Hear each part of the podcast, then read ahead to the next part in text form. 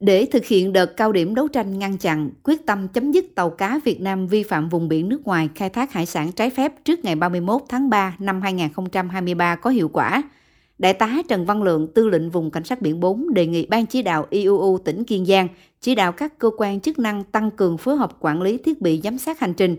thực hiện tốt công tác quản lý tàu cá khi xuất bến, đảm bảo đầy đủ thủ tục theo quy định pháp luật, thực hiện nghiêm các quyết định xử phạt của Ủy ban Nhân dân tỉnh đối với các vụ vi phạm về khai thác IUU, đảm bảo tính răng đe nghiêm minh của pháp luật, ra soát, thống kê tình trạng hoạt động của thiết bị giám sát hành trình được lắp đặt trên địa bàn tỉnh, kiến nghị sớm ban hành quy chuẩn quốc gia về thiết bị giám sát hành trình lắp đặt trên các tàu cá. Trước mắt phối hợp với các đơn vị cung cấp thiết bị giám sát tàu cá có phương án quản lý, kiểm soát, giám sát bền vững, không để cho ngư dân lợi dụng vi phạm. Tại cuộc họp, ông Lê Quốc Anh, Phó Chủ tịch Ủy ban Nhân dân tỉnh, Phó ban chỉ đạo chống IU tỉnh Kiên Giang, thống nhất với ý kiến của Bộ Tư lệnh Vùng Cảnh sát Biển 4.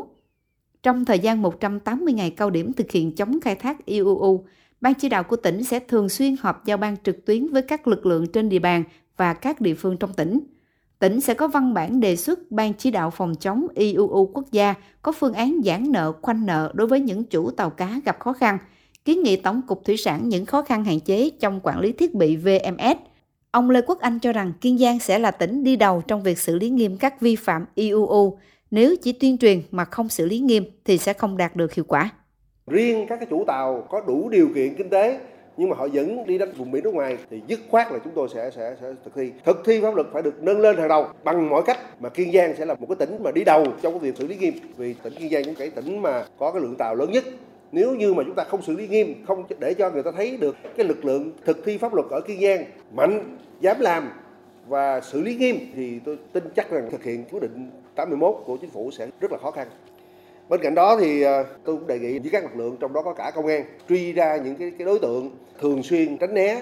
là qua mắt cái lực các lực lượng chức năng. Những cái hành vi chẳng hạn như là vừa mới đi qua biên phòng kiểm tra xong đủ giấy tờ thuyền trưởng xong ra ngoài kia đổi thì trưởng chở vô rồi đưa, đưa thủy thủ khác ra bắt đầu đi đánh vùng biển nước ngoài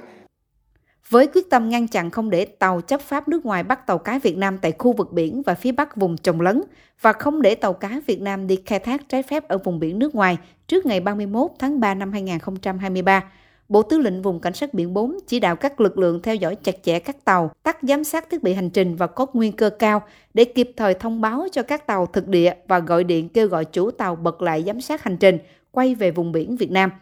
điều chỉnh, bố trí lại lực lượng trên thực địa và thay đổi vị trí, tuyến, thời gian và quy luật tuần tra kiểm soát của biên đội thực hiện nhiệm vụ IUU.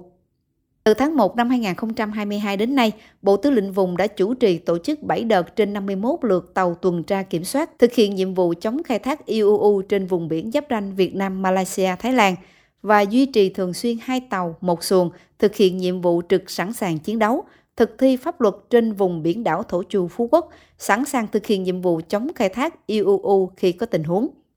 Tiến hành kiểm tra 186 vụ trên 212 tàu cá vi phạm khai thác IUU, xử phạt hơn 2 tỷ 300 triệu đồng. Riêng tàu cá Kiên Giang là 82 vụ trên 96 tàu, xử phạt gần 1 tỷ 500 triệu đồng, chiếm 42,3% số tàu và 63,4% số tiền xử phạt.